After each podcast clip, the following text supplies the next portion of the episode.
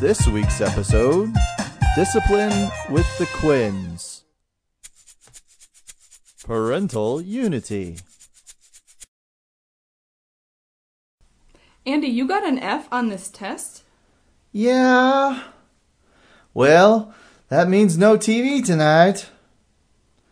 But the final episode of my show is tonight. Well, since it's the final episode, you can watch it tonight. What? The counting method.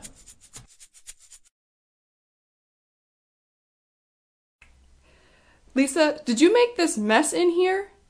Yeah, I'll pick it up later. No, you'll pick it up now. I don't want to pick it up now. Lisa, I'll give you to the count of three. One, two, two and a half. I'm serious. Two and three fourths.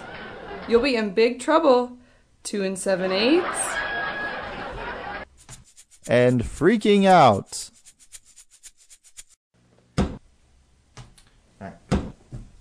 Andy, please don't throw the ball in the house.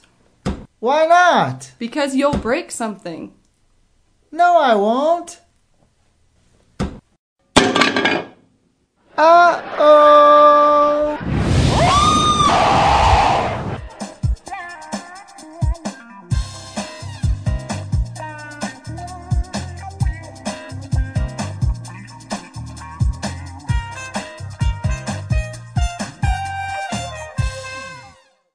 All right, you liked that freaking out part, didn't you?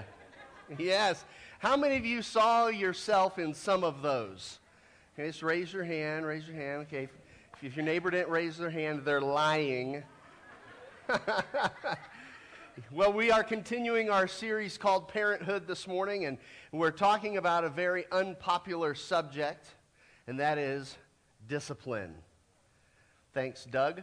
And uh, when people hear the word discipline, uh, you know, they, they have all kinds of thoughts, usually negative, but uh, it actually is a very positive thing. Turn in your Bibles to Hebrews chapter twelve will be our, our first and main text this morning. Hebrews chapter twelve. Hebrews is in the New Testament. And while you're turning there, uh, th- those videos of the, the mannequins have been great, haven't they? And uh, I, I'm sure you could see yourself in one of those scenarios there. I really like the uh, the freaking out one. Or maybe you're you're somewhat of a counter, and you give your kids to the count of three to uh, to do something, and you end up counting to five or ten, or you just walk out of the room. One of those uh, things there. But uh, well, as we talk about discipline, as we look at what the Bible says about discipline, Um, we want to define it. So as you're there in Hebrews chapter twelve, um, take a look with me at, uh, we'll be looking at, at verses five and six, but uh, in your notes, we've got this definition that we want to work with this morning, and it's this. Discipline is correction driven by love. Correction driven by love. Just write that down uh, in your notes. Discipline is correction driven by love. We see this as God deals with us, and we see this as loving parents deal uh, with their children as well. So let's look now, take a look in your Bible there, Hebrews twelve, if you're there now. Verse five and six says this, "And you have forsaken the exhortation which speaks to you as sons." And here's what that exhortation is. "My son, do not despise the chastening," that's a Bible word for discipline, "of the Lord." Goes on to say, "Nor be discouraged when you are rebuked by him, for whom the Lord loves, he chastens," or disciplines, "and scourges every son whom he receives." And so you, you see right there in Scripture how God disciplines his children out of love. It's because he loves them. It's loving correction because he wants to see your path straight. He wants to see you not uh, get, get off the path into a life of trouble, into a life of difficulty, and that's done out of love. So this subject of discipline this morning, how important is this?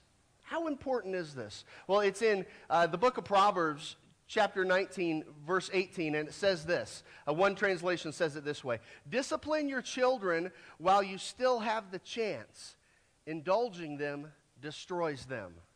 Indulging them destroys them. I like how that says that. Parents, understand there is a major battle going on in your household for who is to be in charge. There's a battle that goes on for that. And that is a battle that must be won decisively. And if you find yourself nagging, yelling, threatening, you are losing the battle, and the tide, the tide must turn now. You might say, well, I, I don't want to be mean. Or, I don't want to be the disciplinarian. Well, somebody told me this, and jot this down. There's a spot for it in your notes. Discipline isn't something you do to your child, but for your child. Remember, it's correction out of love. It's loving correction. Discipline isn't something you do to your child, but for your child. You might be here this morning and you're going, oh, this is perfect because I've got kids and they don't obey me. Or you might be going, you know, I don't I don't have kids. Well, you, you, you probably will someday. So you can hear about discipline a little bit. Or you might be here and you go, you know, my kids are gone and they're out of the house and all that. But you know what? Th- that might be true of you, but you're still going to be involved in somewhat in your grandchildren's lives. And so uh, discipline isn't something you do to your child, but for your child. Listen to what uh, Zig Ziglar says about uh, discipline. He goes on to say, and this is in your notes, a child who has not been disciplined with love by his little world will be disciplined without love by the great big world. That's true. Discipline, it's correction driven by love. So this morning, real quick, we're going to look at the two different sides of discipline. First, uh, what we shouldn't be, and then next, what we should strive to be. Okay? Uh, let's talk about the first group, and these are in your notes this morning. We're going to call them undisciplined parents. And for all of us, every single one of us, myself included, you'll see a little bit of yourself here uh, in, in these examples. Uh, we all will, okay? The first one, let's take a look at it. It's it's lifeguard parents, and that's number one in your notes. Lifeguard parents is what we're going to call them. If you've read a book on parenting called Love and Logic, they describe it as the helicopter parent or lifeguard parents. And the description here is lifeguard parents often rescue a child from consequences. They often rescue a child from consequences. You know, little Johnny's in trouble, and Supermom sweeps in to save the day. Oh, little Johnny! You know, uh, how do you know if you are a lifeguard parent? Let me just give you an example. Okay, if, if you've delivered little Johnny's lunch or jacket to his school three times in the past semester, Uh, you're a lifeguard parent. You know, you, you sweep in there and remove the consequence of that. Uh, let me say this. Why, why is it important for us uh, to let our kids face consequences, to allow them to face consequences? Uh, in Galatians chapter six, verse seven, the Bible says this about consequences. Do not be deceived. God is not mocked. For whatever a man sows, that he will also reap.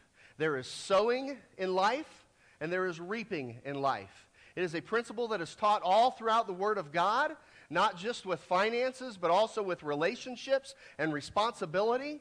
It's part of what you could call God's economy, how things work, sowing and reaping. And as our kids get older and, and grow up, there will be consequences. There will be that sowing and that reaping. It always happens that way. And, uh, and when we sweep in and we, we take care of uh, the consequences and not allow our children to experience consequences, uh, that, uh, that, that shields them and protects them from learning that there is a sowing and a reaping, that there are consequences to every decision that's made. Uh, in other words, in, in God's divine plan, He set this up according to His Word. You can live according to God's Word and experience blessings. You can live outside the parameters of God's Word and experience the consequences of that. And we've got to give our children the gift of facing consequences and bad decisions. You mean, don't take my kids' lunch to school? Well, that's cruel, isn't it? They might miss a meal in America. You know what happens when, when you don't take the jacket or lunch or the water bottle? Or, you know, that happened to me just not too long ago. Forgot, he forgot the water bottle and I didn't deliver the water bottle. Guess what happened the next day? Someone made sure they had the water bottle. Yeah, and the jacket. And there was a little more consciousness now of the responsibility that goes into leaving the house and going to school. Uh, for, here's another example, and I bet this will touch many of you deeply. Science project. You find out it's due the night before. Not the day before, but the night before, right? Oh, man, I tell you what, that, that just that can drive you crazy. Don't sweep in and do it for them. You know, we, when that happens, they, uh, they don't learn the lesson. They don't learn the consequence. You let them go to school without that being done, and they learn, if I don't prepare well, I don't succeed as well. You let them learn that lesson instead of jumping in and, you know, putting them to bed and then going down in the basement or whatever and putting the planets together and then having them haul it in the next day. You ever been a part of something like that? Yeah, that's, that's not good. Don't save them from uh, consequences. Here's a wild idea. Now, what I'm about to say is highly controversial. Uh, we have security standing by just in case someone rushes the stage at me. This is a wild idea. Your sixteen-year-old wants to drive. I wanted a car. You know, when I turned sixteen, I, want, I wanted to, to have a car, to own a car. Thankfully, my parents said, get a job, right? Get a job. Get a one thousand dollars. I heard one applause on that. Told you it's highly controversial, you know? I drive by the high school and look at the nicer cars in the student lot than I'm, I'm driving. I'm like, wow, it's highly controversial. Get one thousand dollars, get a little car that'll get you from point A to point B to continue to save for another car. You know, buy that with cash. You know, child of mine, you get a ticket. You will pay for that ticket. Amen? Amen? Right? And also, here is your insurance bill. You know, you just take care of that now. All right? We tried it our way, didn't work, now it's your way. All right? There, there are consequences. We're not going to bail you out. You know, we saw how that worked with the government, right? Government bailouts. Uh, don't bail them out. Your kid gets in trouble in detention in school. They have to, you find out they have to go to detention, stay an hour later, whatever. They need to experience the consequences. Amen, teachers? Uh, they, they need that for our kids. Uh, Stacy and I's kids, we give them an allowance or a commission. And uh, we have one child that likes to, to spend that as soon as it hits their pocket, you know, quick. And uh, and then we have another child that will kind of save that up and, you know, do something big with that. And the one that likes to spend it pretty quick, um, they have learned because of this consequence thing, they have learned that um, I can't come back after I've spent my money. I cannot come back and ask for more. Just like in real life, you have a job and you spend your money on whatever that might be, and it's not payday yet. You don't go to your boss and go, hey, you know, I blew it on iTunes and some other toys, and can I get a little more? No, no, you know, that's real life, and we want our kids to experience real life. Lifeguard parents sweep in to rescue kids from consequences. Um, you know, use common sense in that, please. Uh, let's deal with another type of undisciplined parent, and that I call the Etch-a-Sketch parents. The Etch-a-Sketch parents. And these are parents who are often inconsistent. Often inconsistent. You remember what an Etch-a-Sketch is? You got one right here. The classic Etch-a-Sketch. You go to one right here. And you know, you're able to turn one knob and, and draw a vertical line, and you're able to turn the other knob and get a horizontal line and put that line somewhere, make some lines on there, and then, you know, you're able to shake it up like that, right? Remember what happens with that? And then you get a blank slate, right?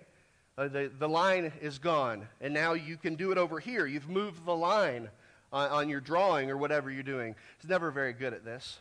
I could not make a circle or Mona Lisa, so total failure.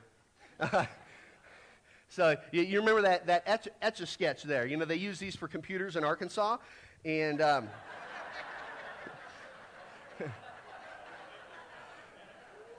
whoa, it's my first laptop. Um, you know, so you, you understand how that, that works. Well, you know, a lot of us have some rules in our households or lines that we've set up in our households. And the next day, if you're an Etch-a-Sketch parent, that line or rule has moved. You know, you've, you've removed that line. You've, you've changed that up. Uh, so, you know, that's that's the Etch-a-Sketch parent there. Lines can move, rules can change, and the kids are saying, Where, where's that line? Where's the boundaries there? You know, what about boundaries? And we're inconsistent.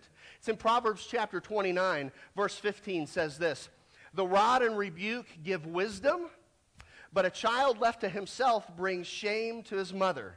Then down in verse seventeen, two verses later, it says, "Correct your son, and he will give you rest. Yes, he will give you delight. He will give delight to your soul." Well, wouldn't you like that as a parent? And notice what the scriptures don't say. Discipline today, not tomorrow. Move the line. Shake it up. Erase the line. You know, why are lines always moving? We can be inconsistent as parents. And, and that's a negative thing when it comes to uh, discipline and raising our kids. I can get inconsistent. You know, I, I can get tired and come home from work. You know, you guys relate with this, and you want to kind of have your downtime and get the remote and sit down or whatever, and a kid comes in, and you know that there's a rule in your house that you can't do this or that, and a kid comes in and asks to do it, and you're so tired, what do you do? Just do it. Go ahead. Play with the dynamite in the backyard, okay? Okay, you, use, the, use the lighter, not the matches. Matches are unsafe. Take it out in the back, all right? Don't tell your mother. You're tired. And, and we can get inconsistent, and lines move, and I do that as a parent, and I'm sure you've caught yourself in that as well, and, and been inconsistent there. So I, I've got this Etch-a-Sketch, and I, I want to give this out in uh, in this service. So I tell you, I'm, I'm just going to set it right here, and uh, I just had to pick a side, not playing favorites or anything. So first kid that wants to come down here and grab that uh, Etch-a-Sketch, or kid's mom, go ahead and... That Etch-a-Sketch is for somebody this morning, okay? Do we got to take her on that Etch-a-Sketch right there? Bruce, you going to get that or what? All right, young man there. Give him a big hand.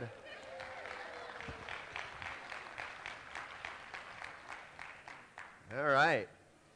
Be a reminder forever in your house. Etch-a-Sketch parenting, right? Well, you know, I can get in, inconsistent. We, uh, we can all see ourselves in that. And uh, at times, we're all lifeguard parents, or Etch-a-Sketch parents. And now let's deal with another type real quick. And, and this is the split decision parent, the split decision parent. And this, this type of parent is often ununified with the other parent, often ununified. They disagree. Okay? In Amos chapter three, verse three in the Bible, it says this, "Can two walk together unless they are agreed?" It's a rhetorical question. The answer is no. They cannot. Uh, and one of the most important things, uh, parents, is to have a unified stance in front of the children. You know? Let, let's talk the real world for just a second. Uh, maybe you're divorced, and you have the kids sometime, and your, your ex has the kids at a different time. Um, the, the kids, I know, can tend to play parents against parents, and, "Oh, Mom, you're really cool," and, "Dad, uh, Mom lets us do that. You don't let us do anything," and, "I'm telling Mom, he doesn't let us do anything," and uh, they can play parents against one another. I know that's a, that's a very real thing, and, and if that's you, and you're in that situation where you've got your kids part of the time, and then uh, your ex has them a, a different part of the time, please, for the sake of your children, even if you don't like your ex, Uh, get together, have a meeting, establish some boundaries, do everything that you can do to have a unified stance on issues and topics and discipline. Uh, blended families, they're very complicated as well. I remember the first time someone came to me in a church many years ago, and they said, do you have any, do you have any books or topics, or what can you tell us to help us with being a blended family and discipline? I was like, oh, wow, yeah, that is a...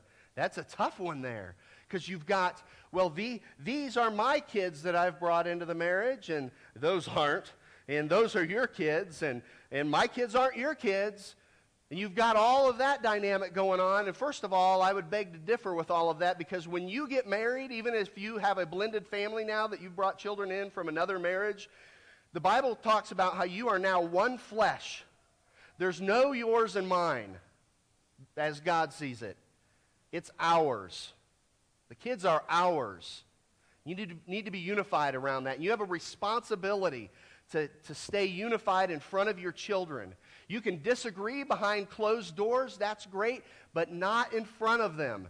If they sense any weakness, they will take you out. All right?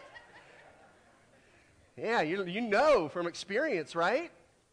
In our house, if there has uh, something has been taken away uh, for discipline's sake, or someone's been grounded from a toy or uh, an electronic device or something like that, and I'm not sure when that period of time is over, or I'm not sure if it's this object or this object someone's grounded for, if I'm unclear about that, and Stacy is gone, or I have forgotten, I will call or text and find out, so that we're giving unified answers to the children, right? Uh, because if you don't, uh, that, that's, that's bad. It's when it all falls apart. We've got to be unified in those things. Um, we're going to shift gears here a little bit, and we've looked at some of our own faults, right? And uh, parenting that we want to avoid, but we could probably all see ourselves in. Now let's look at some things that we should expect from our children, some things we should expect from ourselves even. And uh, this is what I want to strive to be. These are positives that will help you, and there's three of them. I'm going to call them parental expectations. The first one is this: we expect first-time and cheerful obedience. And you're going, well, that is a pipe dream. ah, ah. But I tell you what, it is a bar you can set and a standard you can strive for. First time and cheerful obedience. Philippians chapter two, verse, or, or I'm sorry, Colossians chapter three, verse twenty uh, is the verse I, I, wanna, I want you to see here. It says, "Children, obey your parents in some things." No, it doesn't say that, does it? Obey your children, or obey your parents in, in all things. Doug covered that one a couple weeks ago, right? On how uh, we obey our children sometimes, and that's a negative, isn't it? But uh, for uh, uh, children to obey your parents in all things. It goes on and say, says, "For this is well-pleasing to the Lord." Man, that, that's a great verse right there. Uh, you know, well-pleasing to the Lord. And don't we want our marriages and our families and our relationships with our kids to be well-pleasing to the Lord? We do. Um, In the video, that was funny, the counting. Okay, pick up your stuff. One, two, two and a half, right? We, we, we all do that at times, we or have done that. Uh, and just as God expects from us, first time and cheerful obedience, we should expect it from our kids as well. Uh, there was a little song we sang, and I'm not going to sing to you this morning. Praise the Lord. Um, that we, we sang in our house, especially when our kids were a lot younger. You can make up your own tune to it, but it went, it, it was called "How Do We Obey?" And it was, it, we, we sang it, "How do we obey? How do we obey? We obey right away. That's how we obey." And we, our kids know that. They'll take that to the grave, you know. We sang that so much. Uh, not so much anymore, but uh, they all know that, and that was kind of a motto in our household. And you look at that and go, that is a pipe dream. How is that going to happen? That's one of the things you can do. something silly like that that puts into their mind that, you know, when I'm asked to do something, I'll, I obey right away. You know, there can be dangerous situations that, you know, your kid's out by the street or in a parking lot or wherever, and, and you want to be able to say something to them, and they obey right away without question. And that can, you know, mean them being safe or ignoring you and, you know, getting hit by a car or something like that. We want first-time obedience. Uh, cheerful obedience, right? We want cheerful obedience as well. And by the way, you could jot this down in your notes. Delayed obe- obedience is disobedience. Delayed obedience is disobedience. If you have to nag and yell and count to three hundred and that's delayed obedience, it's really disobedience. By the way, that should be cheerful. Philippians chapter two, verse fourteen says this about cheerfulness. Uh, do all things without complaining and disputing or arguing. Do all things without complaining. You know, that is a great verse, Philippians two fourteen, to just take home, put up on your fridge. That's a family memory verse right there, isn't it? Like, oh, man, that would change a lot in our house. Do all things without complaining and disputing. Uh, he, here's something we do, and this is in your notes as well at, at our home. We discipline more for attitude than actions. We discipline for attitude, not always the action. Well, how do you do that? How does that look?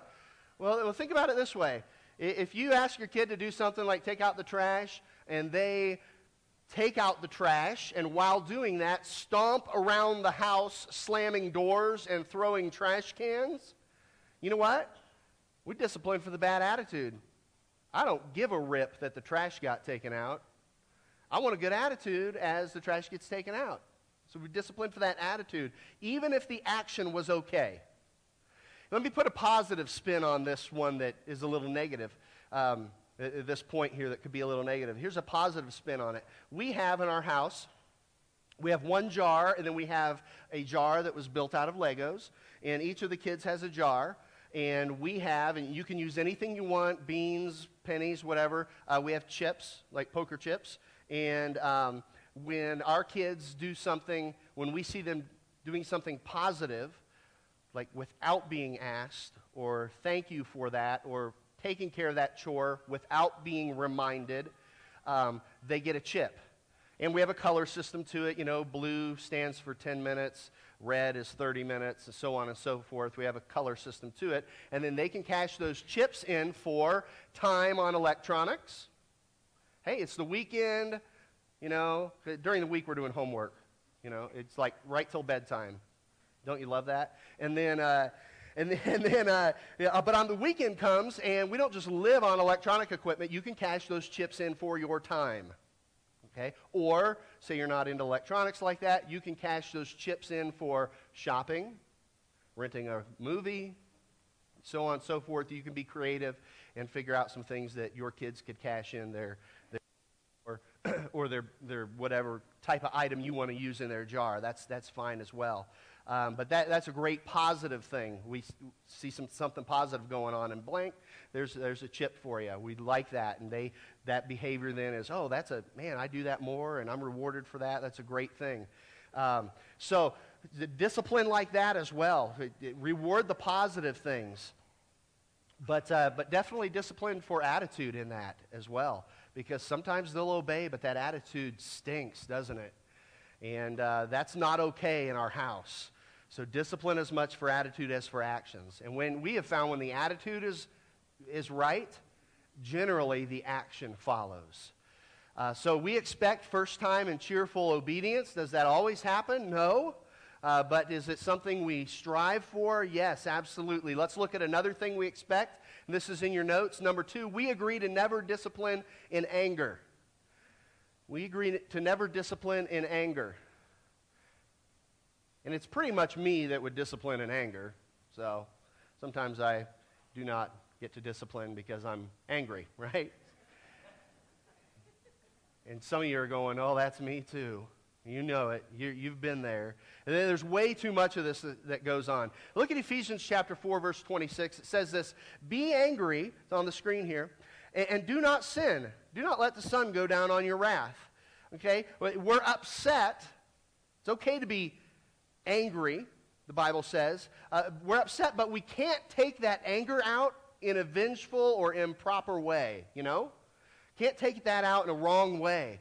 My anger flares up oftentimes in the car, right? You're driving in the car. There's not a whole lot you can do about it. You're facing one direction in the car, trying to watch what's going on and all of that. And in the back of the car, you've got, she's touching me. Um, they've crossed the invisible line. You know, all of those things going on, and uh, you can't do a whole lot about that. Uh, I have this picture of what one mom has done to uh, exact some discipline while driving in the car. I wanted to show you this picture here. It's a pretty good idea. Um, I like the ninety-nine on the speed limit behind it. I, yeah, those you know those speed limit signs tell you how fast you're going. I'm always encouraged to try to beat it, so um, I know that's not their purpose. Uh, no, I don't suggest you try this at all. I'm being funny here. Uh, might be effective, but not biblical at all. All right. But uh, I can get angry when that's going on in the car, and I can start driving crazy and you know going too fast and whipping the car around, and the kids are in the back seat, their faces against the glass, and. You know, and all of that, and I, I got to admit, I confess to you today, I've, I've done that some to the point where uh, one of our kids has said, um, you need to pull over and give Dad a spanking, you know, because I've got angry uh, when that was going on, and and that, that's not right to uh, start acting it out like that. Uh, and that, you know, that brings up a controversial subject. When it comes to discipline, I'm just going to lay it out there. I can feel the negative comments and emails coming into my inbox right now. I can feel them. I can feel them. They're coming in right now as I, I sense it. Uh, at our house, we spank. Um, and I can say spanked because we're getting out of that phase. I know that is a politically incorrect stance. I know that. Uh, until the day that I die, I will stand by the fact that it is a biblically correct form of discipline. Uh, and I, I hope you'll understand. Oh, yeah, there. There we go. Yeah. Some, some of y'all are clapping because you got tuned up by the woodshed when you were growing up, right? Yeah. You know it. So uh, uh, you, you know what I'm talking about there, and it's no problem with you. And, and I hope you'll understand, uh, you know, we, We don't use our hands. Uh, we have a, wo uh, a wooden spoon. I'm sure that you know it's fairly popular with many of you, or, or, uh, or we've got some fans of the wooden spoon and some others of the belt. Um, but uh, you know, we do that not in front of siblings, where that's an embarrassment. Afterwards, we always hug. We love them. We talk about why. But I mentioned that. I know that's not very P C, but it is very biblically correct. Uh, and there's some verses for you in your notes as, as well that you can take home and look at there. Uh, growing up, uh, you know, that's how life was in our household growing up. We, uh, all my siblings and myself, we are, we love each other and our parents to this day. Uh, we got tuned up out by the shed often. Uh, I am old enough to remember, and some of you will amen this, that you could get paddled in school. Not Christian school, just public school. And I think like the wood shop made the principal a paddle and put some ventilation holes in it to get some good old swing behind it. And uh, that thing was hanging on a lanyard in, in his office there. And we were just flat out in public school. I remember that you could get a spanking, maybe from a teacher, maybe from the principal. And I remember the day our fourth grade teacher put uh, taped a kid's mouth shut in class because he wasn't talking. I know, different times. You know, you think there was any recourse to that? Yeah, the kid's parents got a phone call and that kid got chewed out, you know. Uh, but that, that it was a different time, and that, that's how it happened then. But uh, if you choose to in your house, and I know many of you do, uh, never, ever in anger. Never in anger. Okay? Well, how? How do, how do you do that? Take some time. Sometimes us adults need a timeout. Take some time. Calm down. Pray about it. Talk about it with your spouse. Don't flip out like the mannequin in the video and go nuclear. And if you strike out and hit your child, you need to repent before God. You need to repent to your children, and you need to get some help with that. Uh, if you don't, one day you'll answer before God, and you'll wish you never harmed one of his little ones. Never, ever discipline in anger. Amen?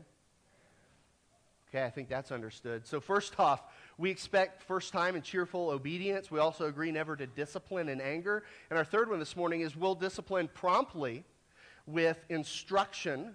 I, I alluded to this a little earlier. With instruction and reconciliation, or reconciling and making it right. Instruction and reconciliation.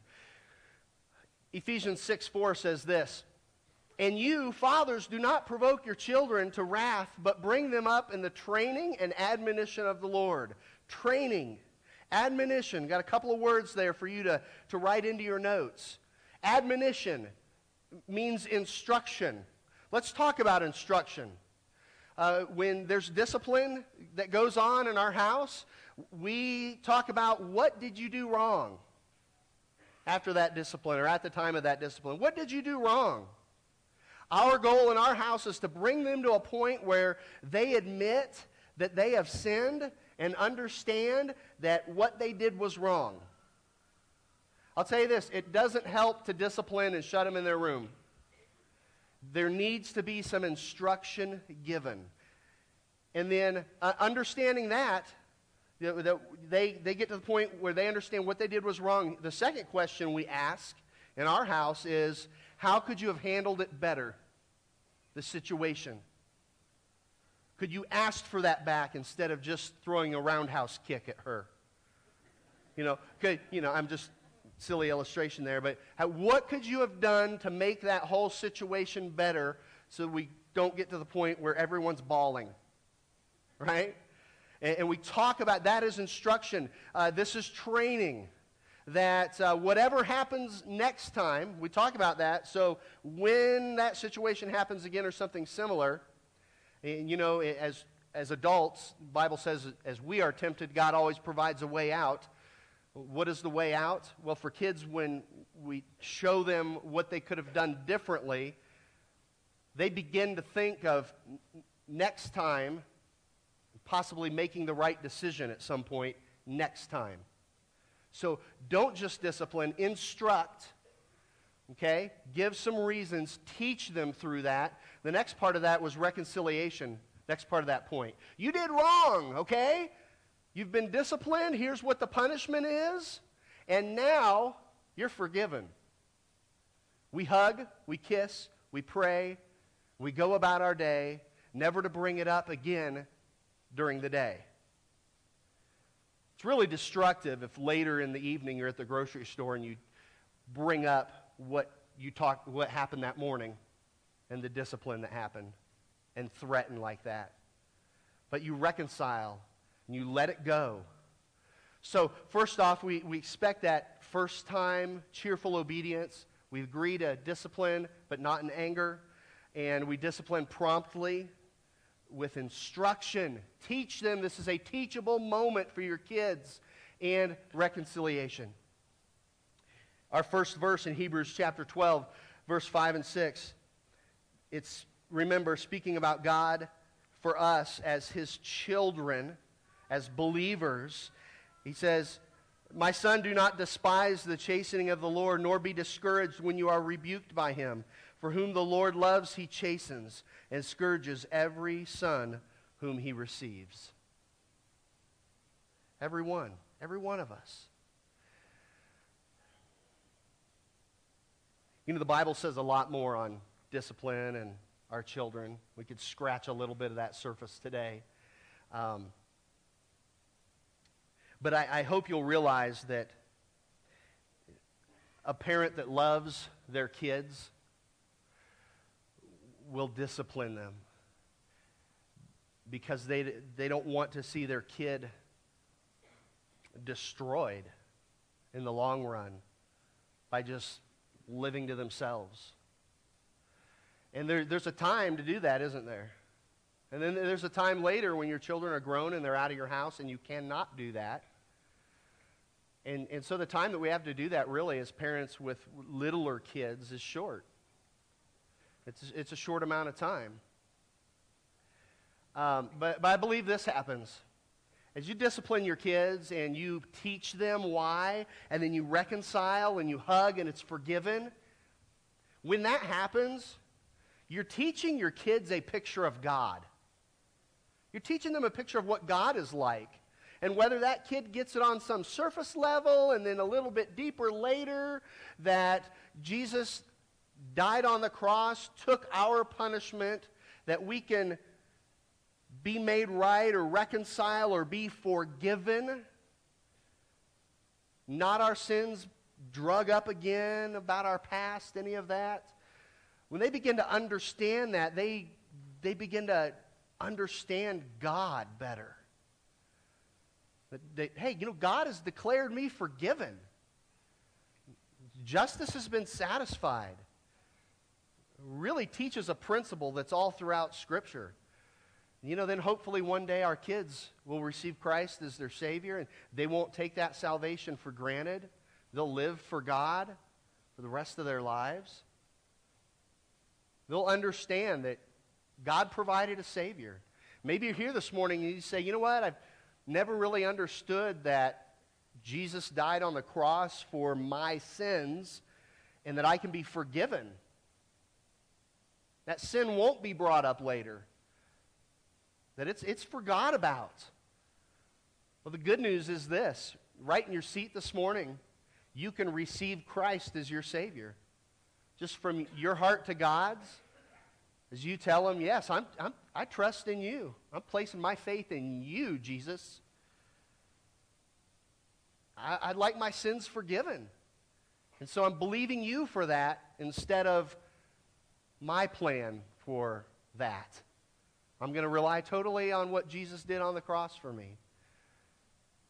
And that's called placing your faith in Jesus Christ. And the Bible says over and over again, when you place your faith in Jesus Christ for the forgiveness of your sins, calls you saved or a Christian or a believer.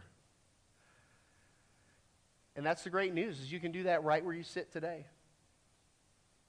Uh, parents, maybe you're here and you'd say, you know, I'm looking at this sheet here at some of these negatives and then some of these positives. I've got some real work to do, and I want to strive to be a better parent. I want our home life to be a, a place of joy as much as it can be. You know, I, I, I want there to be peace with the kids, and I've kind of ignored some of this parenting stuff. And uh, maybe today you would, in a moment when we pray, just from your heart to God's, tell Him that. And commit to that. Commit to changing and being a better parent and disciplining without uh, going nuclear and, and getting angry and, and hurting with words or physically. You know, just tell that to God today. Ask Him for the strength to do that. And then talk about it when you get home with your spouse and be unified in it together. Would you bow your heads in prayer with me this morning?